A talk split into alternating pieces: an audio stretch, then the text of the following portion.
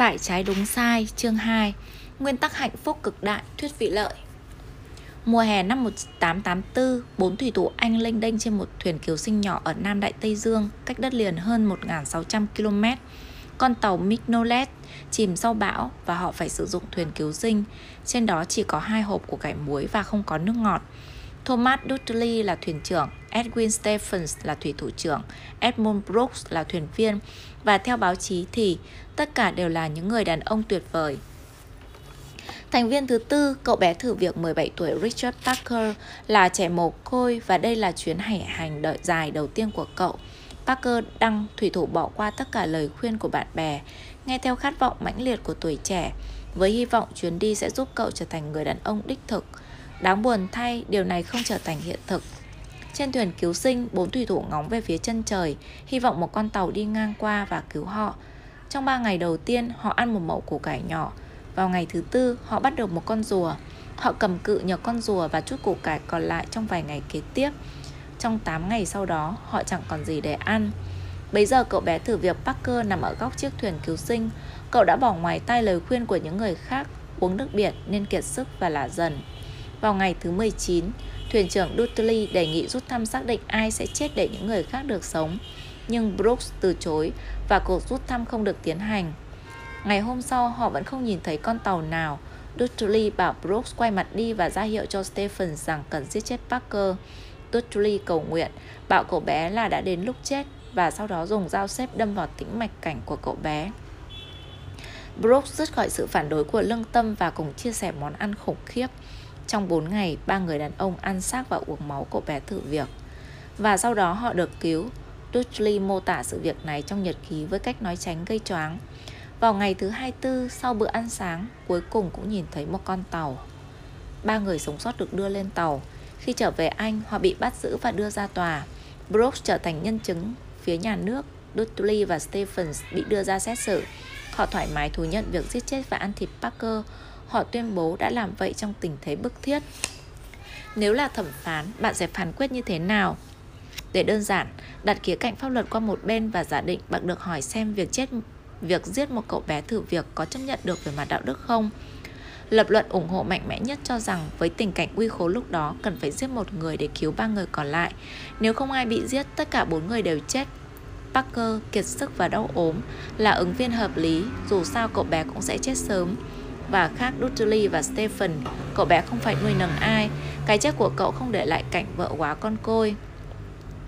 Lập luận này hứng chịu ít nhất hai phản đối.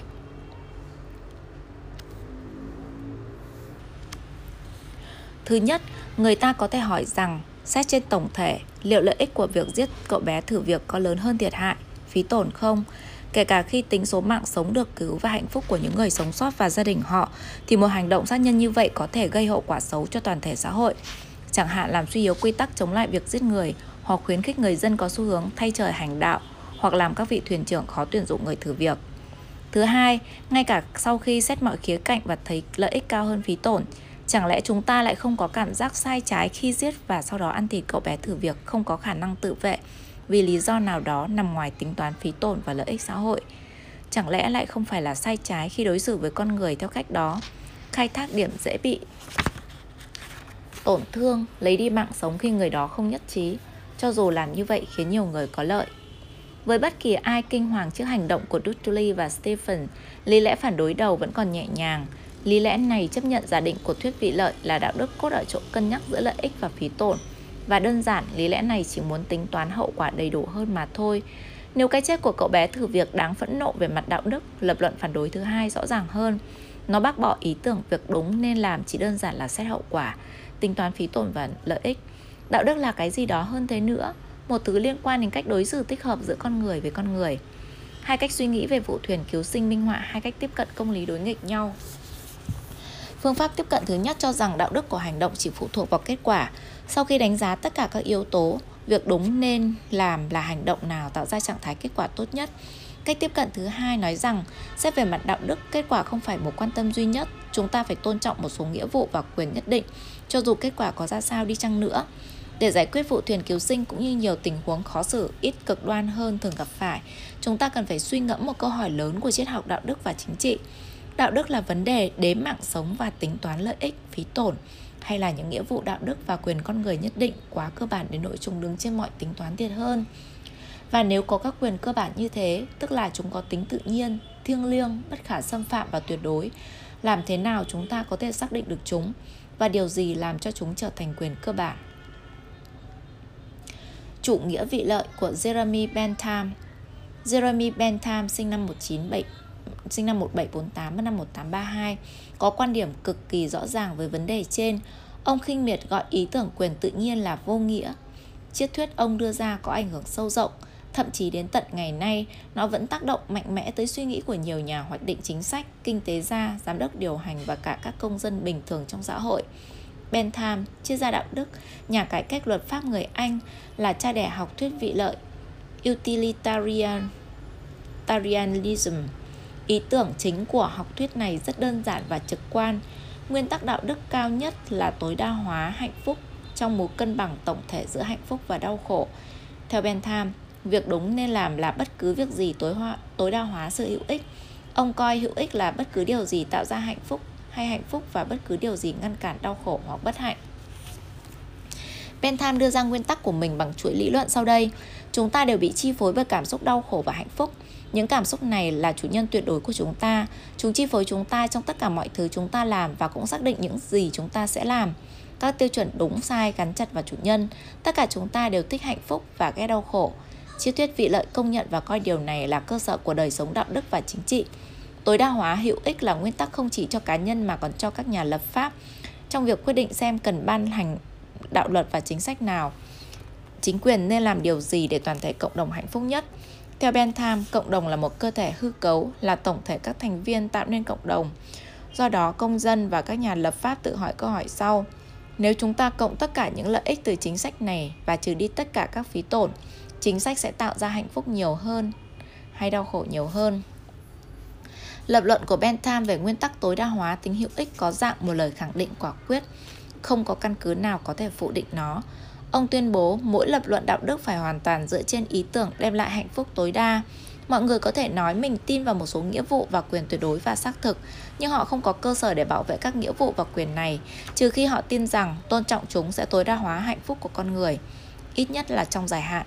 Bentham viết, khi một người cố gắng chống lại nguyên tắc hữu ích, người đó sẽ sử dụng một cách vô thức các suy diễn từ chính nguyên tắc hữu ích. Nếu được hiểu đúng, tất cả những mắc mếu về đạo đức chỉ là bất đồng về cách áp dụng nguyên tắc tối đa hóa hạnh phúc và giảm thiểu đau khổ của thuyết vị lợi, chứ không phải về chính bản thân nguyên tắc. Bentham hỏi, một người có thể nào di chuyển được trái đất không? Có thể, nhưng đầu tiên người đó phải tìm ra một quả đất khác để đứng lên trên. Và theo Bentham, nguyên tắc vị lợi là trái đất duy nhất, tiền đề duy nhất, khởi điểm duy nhất cho tất cả các lập luận đạo đức. Bentham nghĩ nguyên tắc vị lợi của mình là một ngành khoa học về đạo đức có thể đóng vai trò cơ sở để cải cách chính trị. Ông đề xuất nhiều dự án nhằm cải cách chính sách hình phạt theo hướng hiệu quả và nhân đạo hơn, chẳng hạn như dự án Panopticon, một nhà tù với một tháp kiểm soát trung tâm cho phép giám thị quan sát tù nhân mà tù nhân không nhìn thấy. Ông đề xuất nhà thầu tư nhân, lý tưởng nhất là chính ông, điều hành Panopticon. Người quản lý nhà tù thu được lợi nhuận từ lao động của tù nhân. Tù nhân làm việc 16 giờ mỗi ngày. Mặc dù bị phủ quyết, kế hoạch của Bentham được cho là đi trước thời đại. Những năm gần đây, ý tưởng này lại hồi sinh ở Hoa Kỳ và Anh với các đề xuất thuê công ty tư nhân xây dựng và quản lý nhà tù. Quản lý người ăn xin Bentham đề xuất đề án cải thiện cơ chế quản lý người ăn xin bằng cách thiết lập các trại tế bần tự cung tự cấp dành cho người nghèo. Kế hoạch tìm cách giảm bớt sự hiện diện của người ăn xin trên đường phố này là một minh họa sinh động về logic của thuyết vị lợi. Đầu tiên, Bentham thấy việc gặp người ăn xin trên đường phố làm giảm hạnh phúc của người qua đường. Đối với người nhân hậu, hình ảnh người ăn xin sẽ gây nên nỗi đau cảm thông, còn đối với người lạnh lùng là cảm giác ghê tởm. Dù thế nào đi chăng nữa, việc gặp người ăn xin làm giảm lợi ích của công chúng. Vì vậy, Bentham đề xuất đưa hết những người ăn xin ngoài đường vào trại tế bẩn. Một số người có thể nghĩ rằng điều này không công bằng với người ăn xin, nhưng Bentham không loại bỏ lợi ích của họ. Ông thừa nhận một số người có thể coi việc đi ăn xin là hạnh phúc hơn làm việc trong trại tế bần. Nhưng ông không như ông lưu ý, nếu có một người ăn xin hạnh phúc và khấm khá thì còn rất nhiều người khốn khổ đáng thương. Ông kết luận rằng tổng nỗi đau khổ của toàn bộ công chúng lớn hơn bất cứ điều bất hạnh nào mà những người ăn xin cảm thấy khi bị đưa vào trại tế bần. Một số có thể quan ngại việc xây dựng và điều hành các trại tế bần sẽ khiến người đóng thuế phải chi thêm tiền, làm giảm hạnh phúc và do đó kéo theo giảm lợi ích của họ. Nhưng Bentham đề xuất cách đảm bảo tự chủ tài chính cho kế hoạch quản lý người ăn xin của mình. Bất kỳ công dân nào gặp người ăn xin có quyền bắt và đưa người này vào trại tế bần gần nhất. Sau khi bị giữ ở đó, mỗi người ăn xin sẽ phải làm việc để trả phí tổn sinh sống của mình. Họ sẽ đóng tiền vào tài khoản tự giải thoát. Tài khoản này được dùng để trả tiền ăn, quần áo, giường, chăm sóc y tế và một khoản bảo hiểm nhân thọ trong trường hợp người ăn xin chết trước khi tài khoản được thanh toán hết. Nhằm khuyến khích công dân không ngại khó để đưa người ăn xin vào chạy tế bần, Bentham đề xuất tiền thưởng 20 shilling cho mỗi lần bắt được người ăn xin và dĩ nhiên khoản tiền này sẽ bị tính vào tài khoản của người ăn xin. Bentham cũng áp dụng logic vị lợi để phân chia phòng trong trại để giảm thiểu sự khó chịu tù nhân phải chịu đựng từ các bạn láng giềng của mình. Xếp nhóm A cạnh nhóm B nếu nhóm B miễn nhiễm với những bất bất tiện do nhóm A gây ra. Vì thế chẳng hạn, xếp cạnh những người điên la hét suốt ngày hoặc những người cực kỳ lắm điều là nhóm câm điếc. Cạnh nhóm cái mại dâm và phụ nữ dễ dãi là nhóm các bà già. Về nhóm có hình thù biến dạng, Bentham đề xuất ở cạnh nhóm mù. Mặc dù đề xuất nghe có vẻ khắc nghiệt, mục tiêu của ông không mang tính trừng phạt, Bentham đơn giản chỉ muốn thúc đẩy lợi ích chung bằng cách giải quyết vấn đề làm xã hội bất hạnh phúc. Chương trình quản lý người ăn xin của ông không bao giờ được thông qua, nhưng tinh thần vị lợi ẩn chứa trong đó vẫn sống và phát triển đến tận ngày nay. Trước khi xem xét một số ví dụ hiện đại về tư tưởng vị lợi, thật đáng xem liệu triết học của Bentham có bị phản đối không và nếu có thì trên cơ sở nào. Phản đối 1. Quyền cá nhân Nhiều người cho điểm yếu nhất của thuyết vị lợi là không tôn trọng quyền cá nhân bởi chỉ quan tâm tới tổng số của sự thỏa mãn. Thuyết này có thể trả đạp lên cá nhân. Đối với người theo thuyết vị lợi, cá nhân cũng quan trọng, con người cũng có ý nghĩa, nhưng chỉ trong ngữ cảnh sở thích của mỗi người phải được đặt tương quan cùng với sở thích của những người khác. Nhưng điều này có nghĩa là logic vị lợi nếu áp dụng nhất quán có thể chấp nhận việc đối xử với con người theo những cách vi phạm những gì chúng ta nghĩ là chuẩn mực phải tôn trọng, như trường hợp sau đây. Ném tín đồ cơ đốc cho sư tử vào thời La Mã cổ đại, người ta ném giáo dân cho sư tử ở đấu trường để làm trò giải trí cho đám đông. Hãy tưởng tượng người theo thuyết vị lợi tính toán như sau. Tất nhiên, giáo dân đau khổ vì bị sư tử vồ và xé xác. Nhưng hãy xét đến toàn bộ niềm hạnh phúc đến phát rồ của những khán giả cổ vũ ngồi đặc đấu trường.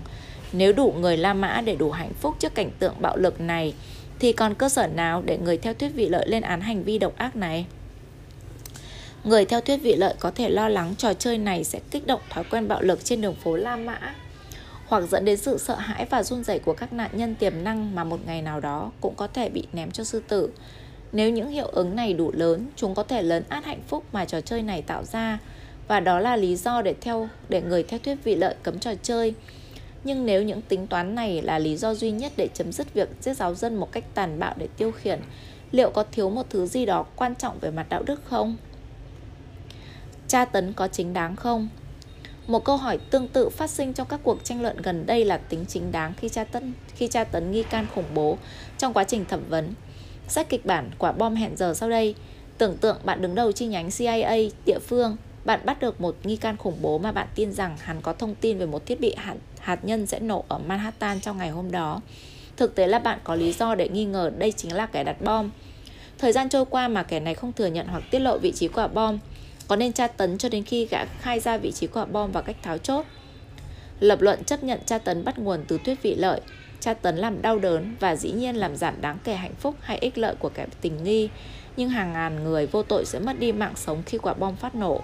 Vì vậy, bạn có thể nói, trên cơ sở thuyết vị lợi, tra tấn một người mà ngăn chặn được cái chết và sự đau khổ trên diện rộng là hành động đúng đắn về mặt đạo đức. Lập luận của cựu Phó Tổng thống Richard Cheney rằng việc sử dụng các kỹ thuật thẩm vấn khắc nghiệt với nghi can Al-Qaeda đã giúp ngăn chặn một cuộc khủng bố tiếp cuộc tấn công khủng bố tiếp theo vào Hoa Kỳ là dựa trên logic thuyết vị lợi. Không phải tất cả người theo thuyết vị lợi luôn luôn ủng hộ tra tấn. Một số người phản đối tra tấn dựa trên những căn cứ thực tế. Họ cho rằng việc này không hiệu quả vì thông tin khai thác được trong quá trình tra tấn không đáng tin cậy. Vì vậy, gây ra nỗi đau đớn nhưng cộng đồng cũng chẳng được an toàn hơn, tổng lượng lợi ích không tăng lên hoặc họ lo lắng rằng nếu nước Mỹ dùng biện pháp tra tấn, lính Mỹ sẽ bị đối xử khắc nghiệt hơn khi bị bắt làm tù binh.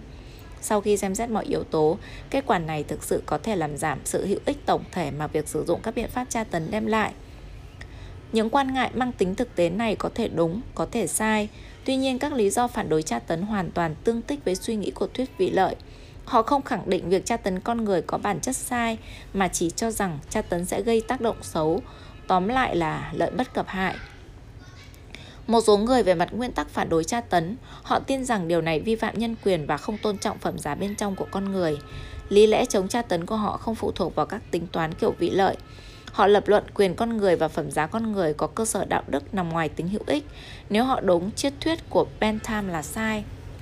Thoạt nhìn, kịch bản vụ quả bom hẹn giờ có vẻ ủng hộ lập luận của Bentham hơn. Số lượng người chết dường như tạo ra sự khác biệt về mặt đạo đức. Người ta có thể chấp nhận cái chết của ba thủy thủ trên thuyền cứu sinh để tránh việc sát hại cậu bé thử việc vô tội. Nhưng nếu hàng ngàn sinh mạng vô tội gặp nguy hiểm như trong kịch bản bom nổ chậm thì sao? Nếu con số là hàng trăm ngàn mạng sống thì sao? Người theo thuyết vị lợi cho rằng tới một mức độ nhất định, ngay cả những người ủng hộ quyền con người hăng hái nhất cũng sẽ cảm thấy rất khó khăn về mặt đạo đức khi khẳng định thà để một số lượng lớn người dân vô tội chết còn hơn tra tấn nghi phạm khủng bố duy nhất biết nơi đặt bom.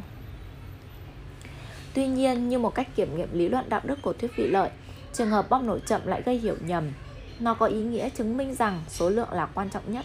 Do đó, nếu nhiều mạng sống đang bị đe dọa, thì chúng ta nên sẵn sàng bỏ qua sự đắn đo về nhân phẩm và quyền con người. Và nếu điều đó đúng, thì cuối cùng đạo đức là sự tính toán phí tổn và lợi ích.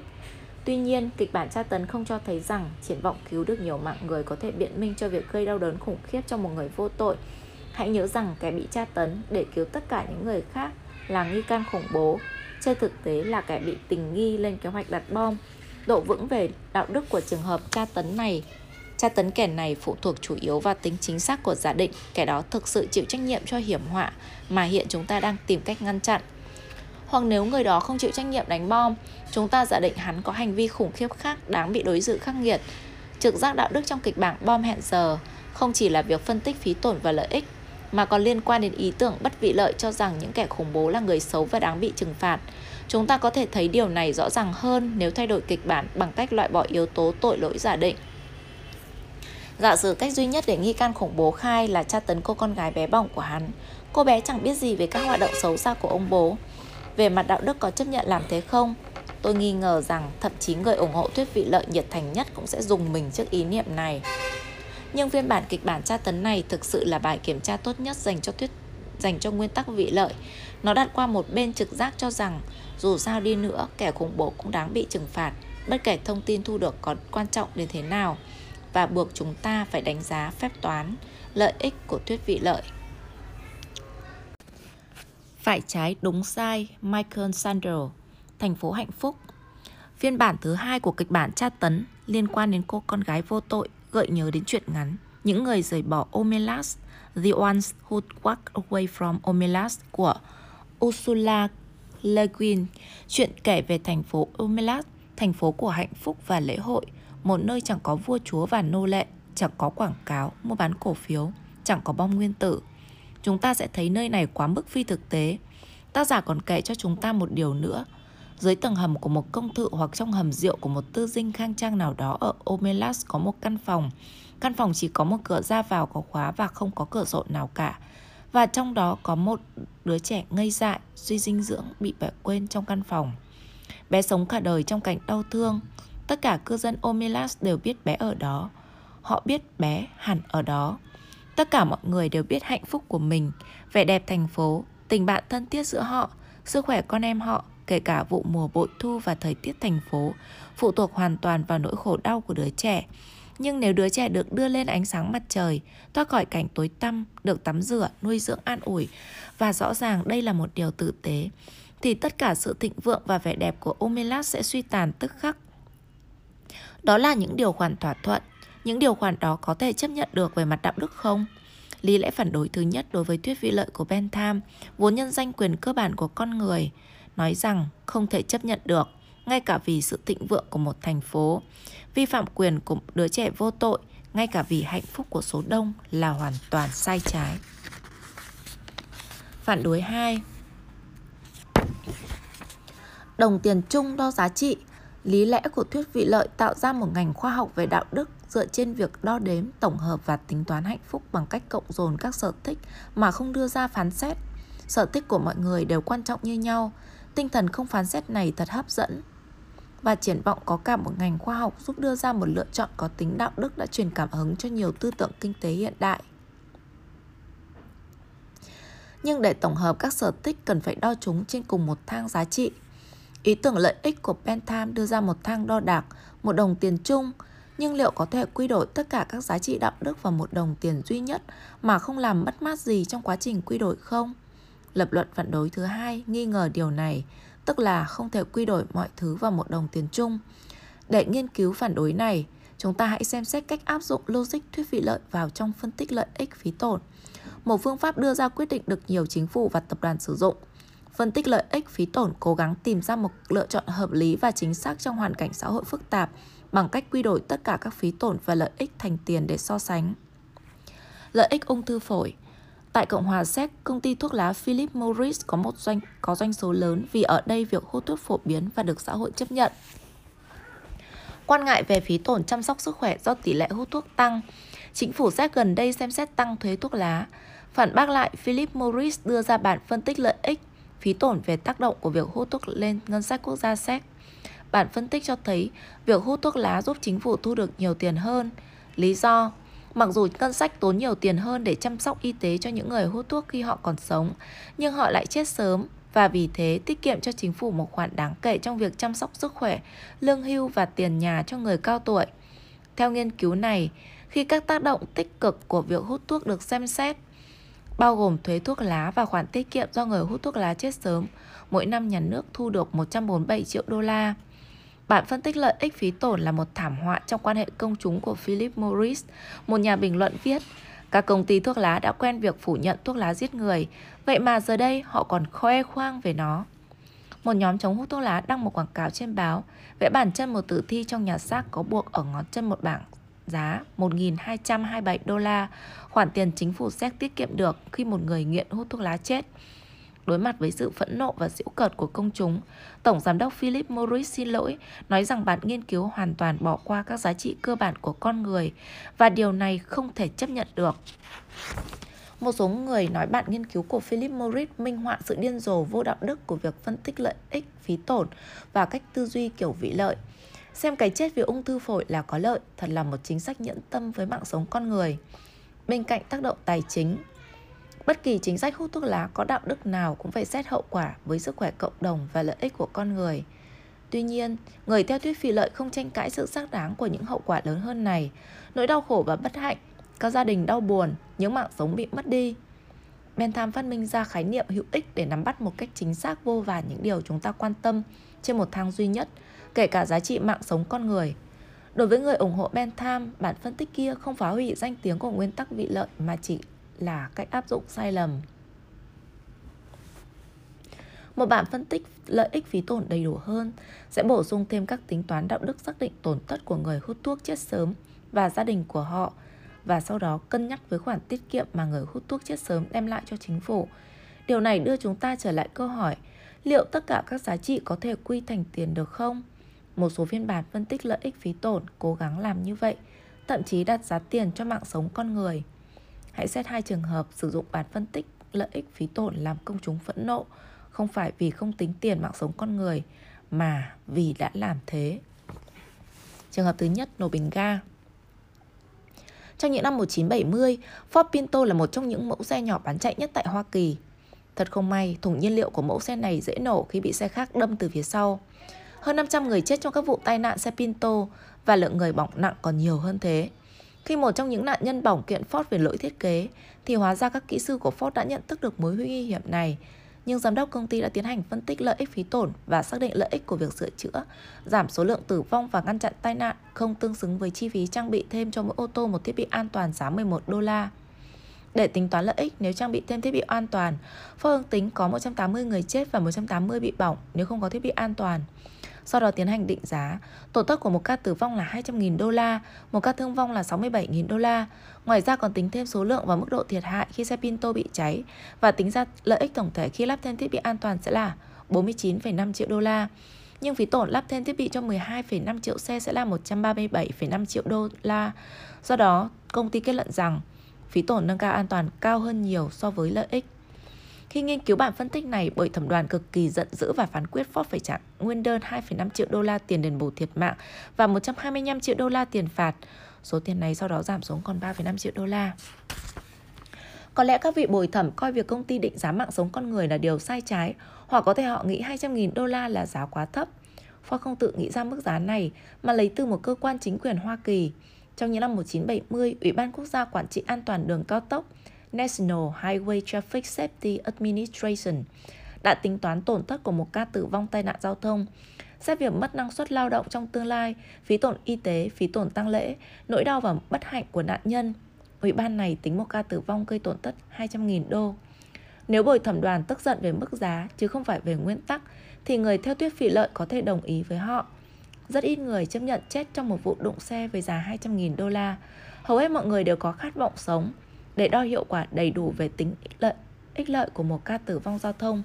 Người ta sẽ phải tính cả tổn thất về hạnh phúc trong tương lai mà nạn nhân không được hưởng chứ.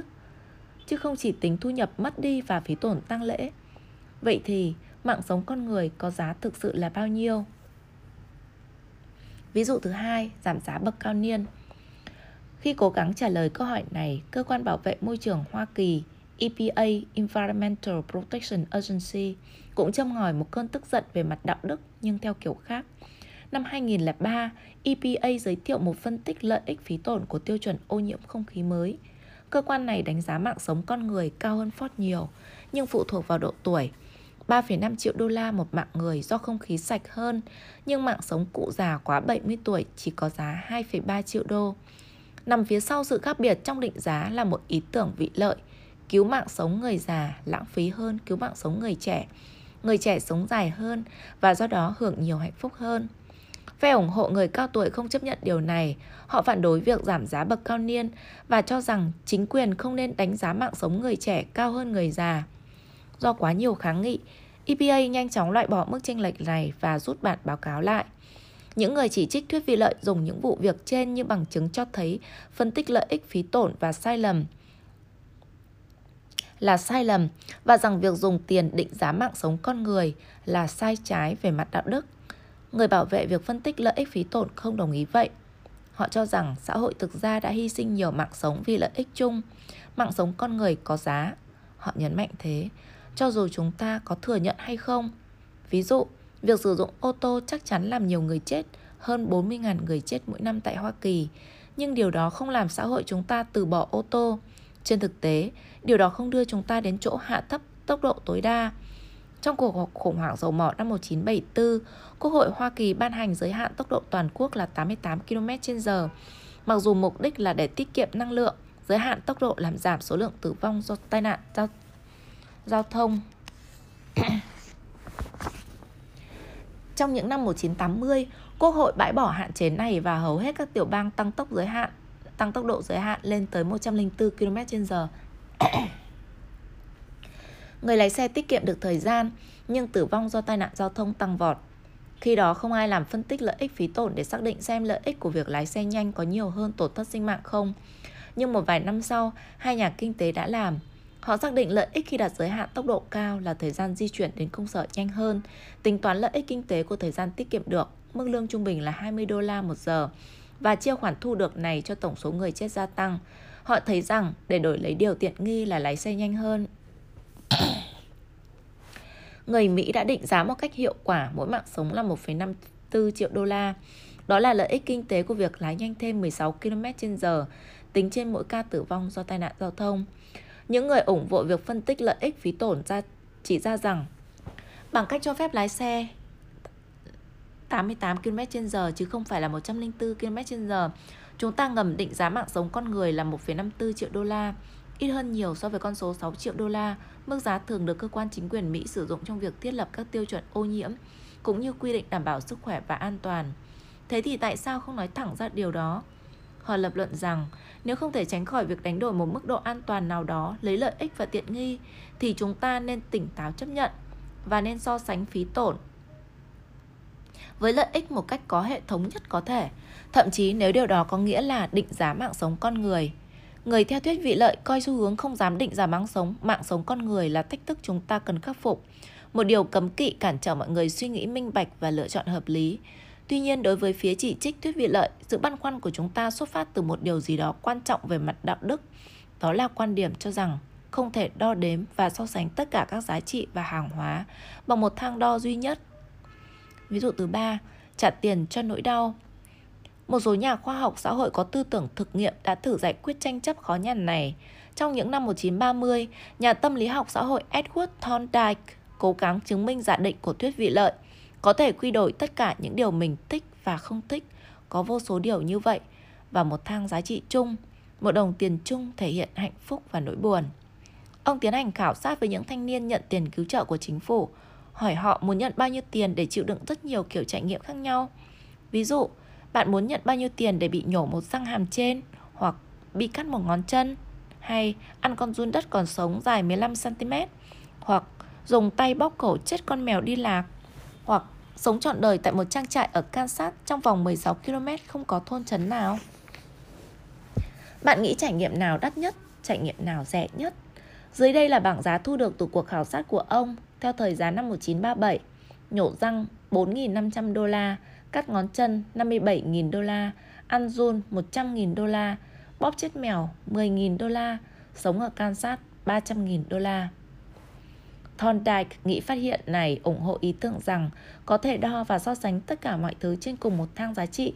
Ông viết, bất kỳ mong muốn hay sự hài, hài lòng nào đều là một thực thể, tồn tại ở mức độ nào đó và do vậy đều đo đạc được cuộc sống của con chó, con mèo hay con gà. Phần lớn được xác định bởi sự khao khát, thèm muốn, ham muốn và sự hài lòng của chúng. Và mạng sống con người cũng như vậy, cho dù khao khát và mong muốn của con người nhiều hơn, tinh tế hơn và phức tạp hơn. Nhưng thật vô lý khi so sánh các mục quái đản trong danh sách của Thorndike. Liệu chúng ta có thể thực sự kết luận rằng những người được hỏi coi việc sống ở trang trại vùng Kansas khó chịu gấp 3 lần việc ăn sâu run hay là những trải nghiệm khác trải nghiệm này khác biệt đến mức không thể so sánh chúng với nhau. Thorndike thừa nhận có tới 1 phần 3 số người được hỏi nói rằng không đời nào họ chấp nhận chịu đựng những trải nghiệm kinh tởm này dù được trả bao nhiêu đi chăng nữa. Ví dụ thứ tư, nữ sinh trường Saint Anne không thể chứng minh hay bác bỏ một cách rạch ròi quan điểm cho rằng có thể quy đổi tất cả các giá trị đạo đức về một giá trị chung duy nhất mà không hao hụt gì. Nhưng đây là một trường hợp nữa khiến ý tưởng này bị hoài nghi. Trong những năm 1970, khi tôi là học viên cao học ở Oxford, nam sinh và nữ sinh học ở trường riêng, các trường nữ có quy định khắt khe không cho khách nam ngủ qua đêm ở phòng nữ. Nhưng tôi nghe đồn các quy định này hiếm khi được thực thi và dễ bị vi phạm. Hầu hết nhân viên của trường không cảm thấy có bổn phận thực thi những quan niệm truyền thống về đạo đức giới tính. Ngày càng có nhiều áp lực nới lỏng quy định này và đây trở thành một chủ đề tranh luận tại trường nữ sinh St. Anne. Một số thành viên lớn tuổi là người trọng truyền thống. Họ phản đối việc cho phép khách nam ở lại qua đêm trên cơ sở đạo đức truyền thống. Họ nghĩ việc các cô gái trẻ chưa lập gia đình qua đêm với bạn trai là vô đạo đức. Nhưng thời thế đã khác và các vị này cảm thấy xấu hổ khi nói thật lý do phản đối. Vì vậy, họ chuyển thể lập luận của mình sang kiểu thuyết vị lợi. Nếu khách nam ở lại qua đêm, phí tổn của trường sẽ tăng lên. Bạn có thể băn khoăn vì sao lại thế? Vâng, họ muốn tắm và điều đó tốn nhiều nước nóng hơn. Bên cạnh đó họ cho rằng chúng ta sẽ phải thay vải trải giường thường xuyên hơn. Những người muốn thay đổi đã thỏa hiệp với phe truyền thống như sau. Mỗi nữ sinh có thể có tối đa 3 khách qua đêm mỗi tuần, miễn là mỗi vị khách phải trả nhà trường khoản phí tổn 50 xu một đêm. Ngày hôm sau, báo Guardian giật ngay tiêu đề Nữ sinh xanh Anne 50 xu qua đêm. Ngôn ngữ đạo đức đã không được dịch đầy đủ sang ngôn ngữ của thuyết vi lợi. Ngay sau đó, quy định này cũng như khoản phí đã bị xóa bỏ.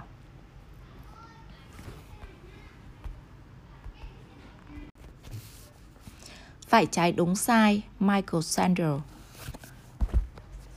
Học thuyết vị lợi Phần của John Stuart Mill Chúng ta đã xem xét hai phản bác nguyên tắc hạnh phúc lớn nhất của Bentham sự không tôn trọng phẩm giá con người và các quyền cá nhân Và hai là không thể quy đổi mọi giá trị đạo đức qua một thang đo hạnh phúc và nỗi buồn Làm sao phản ứng lại trước hai lý lẽ phản bác này? John Stuart Mill 1806-1873 tin rằng có thể đáp trả được. Là thế hệ sau Bentham, ông cố gắng cứu thuyết vị lợi bằng cách thay đổi theo hướng nhân văn hơn, ít tính toán, thiệt hơn. Hơn, Mill là con trai Zeus Mill, một người bạn và môn đệ của Bentham. Zeus Mill dạy con ở nhà, và cậu bé Mill trở thành thần đồng. Cậu học tiếng Hy Lạp khi 3 tuổi và tiếng Latin lúc lên 8. Năm 11 tuổi, cậu đã viết lịch sử của luật La Mã. Năm 20 tuổi, anh bị suy nhược thần kinh và bị trầm cảm trong nhiều năm. Ngay sau đó, anh gặp Harriet Taylor. Lúc đó là một phụ nữ có chồng với hai con, nhưng bà và Miu đã trở thành bạn thân. Khi chồng bà qua đời 20 năm sau, bà và Miu đã kết hôn. Mill ghi nhận Taylor là người bạn đồng hành trí tuệ và cộng tác viên đắc lực nhất giúp ông sửa đổi học thuyết của Bentham. Lý lẽ tự do Mill nỗ lực vất vả viết bài nhằm làm tương thích các quyền cá nhân với chức thuyết vị lợi của Bentham mà ông chịu ảnh hưởng từ cha mình. Cuốn sách bàn về tự do On Liberty 1859 của ông là tác phẩm bảo vệ tự do cá nhân kinh điển trong thế giới Anh ngữ. Nguyên tắc chính là người dân phải được tự do làm bất cứ điều gì họ muốn, miễn là điều này không gây hại cho người khác. Chính phủ không được can thiệp vào tự do cá nhân với lý do bảo vệ chính bản thân họ hoặc để áp đặt ý kiến về lối sống tốt nhất cho đa số. Mill cho rằng xã hội chỉ nên xét các hành động có ảnh hưởng đến người khác. Miễn là tôi không làm hại bất cứ ai, tôi tuyệt đối độc lập, tôi là chủ nhân tuyệt đối của cả thân thể lẫn tâm hồn. Lập luận về quyền cá nhân này dường như đòi hỏi một điều gì đó mạnh hơn tính có ích, điều mà nó biện minh. Hãy xét, giả sử đa số ghét và muốn cấm một tôn giáo nhỏ, chẳng phải việc cấm sẽ tạo ra hạnh phúc lớn nhất cho số đông người sao? Đúng, nhóm thiểu số bị cấm sẽ đau khổ và thất vọng. Nhưng nếu nhóm đa số đủ đông và thực sự thù ghét nhóm tôn giáo nhỏ, hạnh phúc tập thể của đa số lớn hơn hẳn nỗi đau khổ của nhóm thiểu số. Kịch bản này cho thấy có vẻ tính có ích không phải là nền tảng đáng tin cậy cho tự do tôn giáo. Nguyên tắc tự do của Mill dường như cần một cơ sở đạo đức chắc chắn hơn nguyên lý vị lợi của Bentham. Mill không đồng ý vậy. Ông nhấn mạnh trường hợp tự do cá nhân phụ thuộc hoàn toàn vào yếu tố sau của thuyết vị lợi. Hoàn toàn phù hợp khi nói rằng tôi từ bỏ bất kỳ lợi thế nào thuộc về lý lẽ của tôi bắt nguồn từ ý tưởng quyền trừ tượng của con người là thứ độc lập với tính hữu ích. Tôi coi lợi ích là mục tiêu cuối cùng của tất cả các vấn đề đạo đức, nhưng phải là lợi ích trong phạm vi lớn nhất, căn cứ trên lợi ích vĩnh cửu của con người là một thực thể tiến bộ. Mill cho rằng chúng ta nên tối đa hóa lợi ích, không phải trong trường hợp từng trường hợp riêng lẻ mà là về lâu về dài. Và ông lập luận tôn trọng tự do cá nhân sẽ dần dần mang đến hạnh phúc lớn lao nhất cho loài người. Cho phép đa số bịt miệng nhóm bất đồng chính kiến hoặc kiểm duyệt các nhà tư tưởng tự do có thể tối đa hóa lợi ích ngày hôm nay, nhưng về lâu về dài sẽ khiến xã hội tồi tệ hơn, ít hạnh phúc đi. Tại sao chúng ta lại cho rằng về lâu về dài, bảo vệ tự do cá nhân và quyền bất đồng chính kiến sẽ thúc đẩy phúc lợi của toàn xã hội? Mill nêu một số lý do. Quan điểm bất đồng có thể đúng hoặc đúng phần nào và do đó giúp hiệu chỉnh quan điểm thịnh hành và thậm chí nếu không được thế, đem ý kiến chủ tranh chủ lưu tranh biện với những ý tưởng khác sẽ làm ý kiến chủ lưu không trở nên giáo điều và thành kiến. Cuối cùng, một xã hội ép các thành viên khư khư giữ truyền thống và quy củ có thể rơi vào tình trạng sơ cứng mất hiệu quả mất đi sức sống thúc đẩy xã hội phát triển. Những suy đoán của Mill về việc tự do đem lại lợi ích cho xã hội có vẻ hợp lý, nhưng chúng không thể là cơ sở đạo đức có tính thuyết phục của quyền cá nhân, ít nhất với hai lý do sau. Thứ nhất, việc tôn trọng quyền cá nhân vì mục tiêu thúc đẩy tiến bộ xã hội khiến các quyền này trở thành con tin của những bất chắc. Giả sử chúng ta gặp một xã hội đạt được hạnh phúc lâu dài bằng phương pháp chuyên chế, phải chăng người theo thuyết viện lợi kết luận rằng trong xã hội đó về mặt đạo đức không cần quyền cá nhân, Thứ hai, lý lẽ của thuyết vị lợi không cho rằng việc xâm phạm quyền của một ai đó là sai phạm đối với một cá nhân cụ thể, bất kể điều này ảnh hưởng sao đến phúc lợi chung. Nếu đa số bức hại tín đồ của một tôn giáo nhỏ, thuyết vị lợi không xem đó là sự bất công với các tín đồ cụ thể, mà chỉ coi việc này đơn thuần gây ra hậu quả xấu, chẳng hạn không khoan dung có thể làm toàn thể xã hội thiệt hại. Miu có câu trả lời cho những thách thức trên, nhưng điều đó lại đưa ông vượt ra ngoài phạm vi đạo đức của thuyết vị lợi. Theo mưu buộc một số người sống theo phong tục, quy củ hoặc ý kiến hiện hành là sai vì điều đó ngăn cản anh ta đạt được mục tiêu tối thượng của con người, của cuộc đời con người. Sự phát triển toàn diện và tự do các khả năng của con người đó. Mill giải thích uh, lý giải sự tuân thủ là kẻ thù của lối sống tốt đẹp. Năng lực nhận thức, phán xét và ý kiến sáng suốt, hoạt động tinh thần và thậm chí cả ưu tiên đạo đức của con người chỉ được vận dụng khi đưa ra một sự lựa chọn. Người làm bất cứ điều gì vì đó là truyền thống thì không có sự lựa chọn. Người đó không có kinh nghiệm thực tế trong việc nhận thức hoặc mong muốn điều gì tốt đẹp nhất. Tinh thần và đạo đức giống như cơ bắp chỉ được cải thiện nếu được sử dụng. Nếu cho phép toàn bộ hoặc một phần thế giới lên kế hoạch cho cuộc sống của mình, hoặc người đó chỉ cần đến những năng lực bắt chước của loài vượn, con người tự do lựa chọn cách sống của chính mình, sử dụng tất cả năng lực của mình. Mill cũng thừa nhận tuân theo truyền thống có thể giúp một người dễ sống hơn và không gặp nguy hiểm. Nhưng điểm khác biệt của anh với tư cách một con người là gì? Ông hỏi. Không chỉ làm gì mà cả cách anh làm cũng quan trọng. Vì vậy hành động và kết quả không phải là tất cả, phải xét đến cả tính cách. Đối với mưu mong muốn cá nhân không quan trọng với những ý muốn nó mang lại so với tính cách nó phản ánh.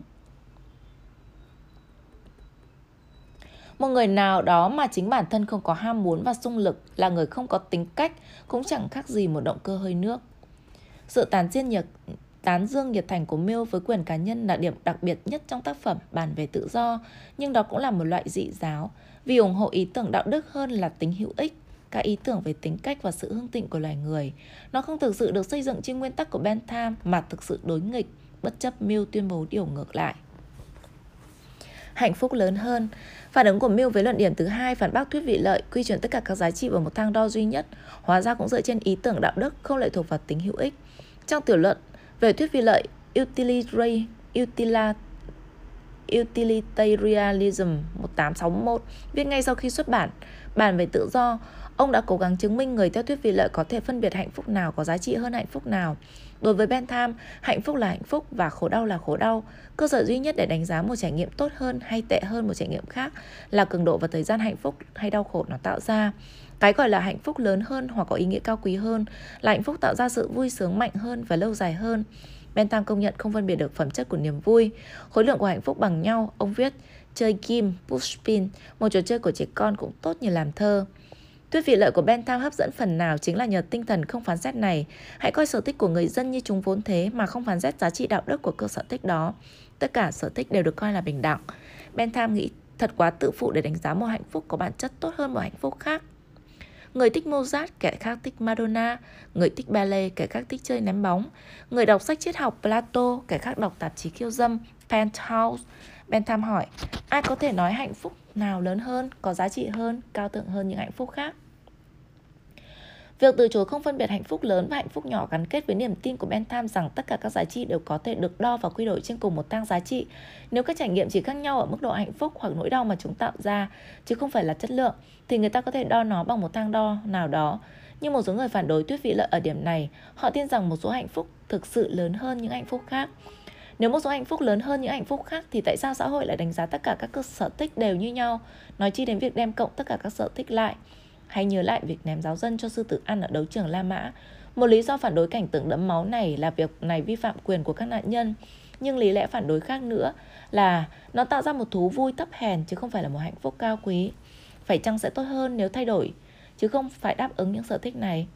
Người ta nói rằng những người thanh giáo, một nhánh cơ đốc giáo khởi phát ở Anh chủ trương sống khắc khổ theo giáo huấn của Kinh Thánh. Cấm trò thả trò cắn gấu bị xích, không phải vì trò này làm gấu bị đau mà vì kiểu hạnh phúc của người xem. Trò chọc gấu không còn là một thú tiêu khiển phổ biến, nhưng trọi gà và trọi chó vẫn còn sức thu hút lớn và một số điều luật ngăn cấm các trò này. Một lập luận biện minh cho tất cả các lệnh cấm là ngăn chặn sự tàn bạo với động vật. Nhưng luật này cũng phản ánh một phán xét đạo đức rằng hạnh phúc phát sinh từ trận trọi chó là đáng ghê tởm và một xã hội văn minh nên cấm. Bạn không cần phải theo thanh giáo để cảm thông với kết luận này. Bentham tổng hợp tất cả các sở thích bất kể giá trị trong việc xác định pháp luật phải nên như thế nào.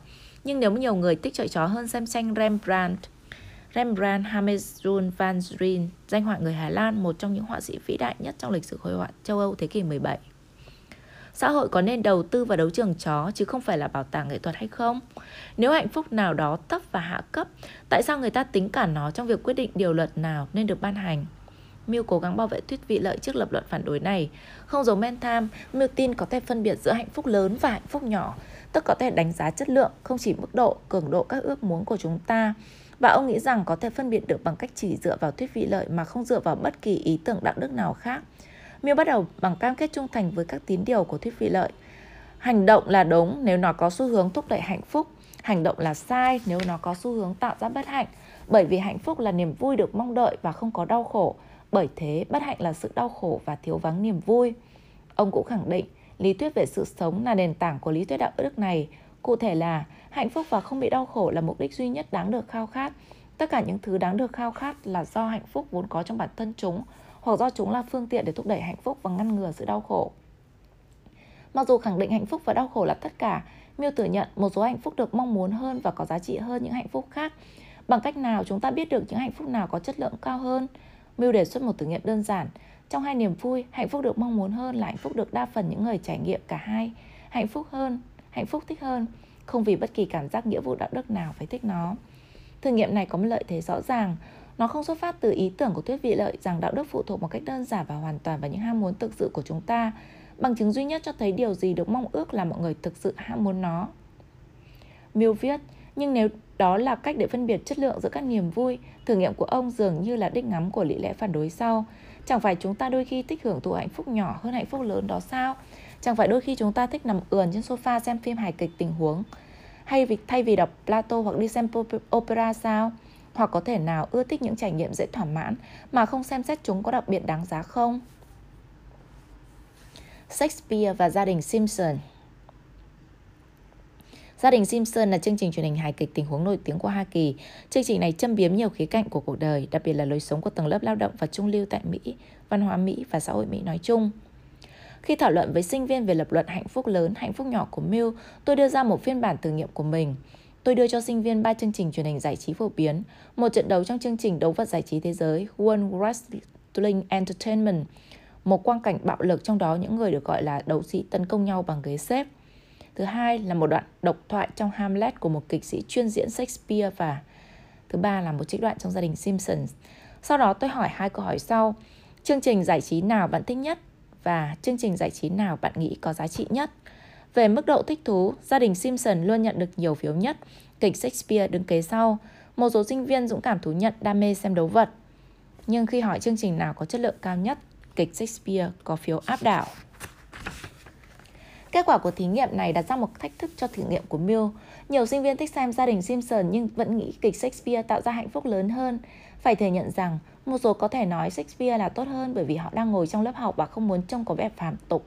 Và một số sinh viên lập luận rằng gia đình Simpson với sự pha trộn tinh tế các bình luận xã hội với sự mỉa mai, hài hước đã đánh bại nghệ thuật của Shakespeare. Nhưng nếu đa phần những người đã xem cả hai đều thích gia đình Simpson hơn thì sẽ rất khó để Mill viết kết luận kịch Shakespeare có chất lượng cao hơn. Tuy nhiên, Mill không muốn từ bỏ ý tưởng rằng một số cách sống cao quý hơn những cách sống khác, ngay cả nếu những người có cách sống đó khó thỏa mãn hơn. Người có phẩm đức cao hơn, khó cảm thấy hạnh phúc hơn, có khả năng chịu nhiều đau khổ hơn người bình thường.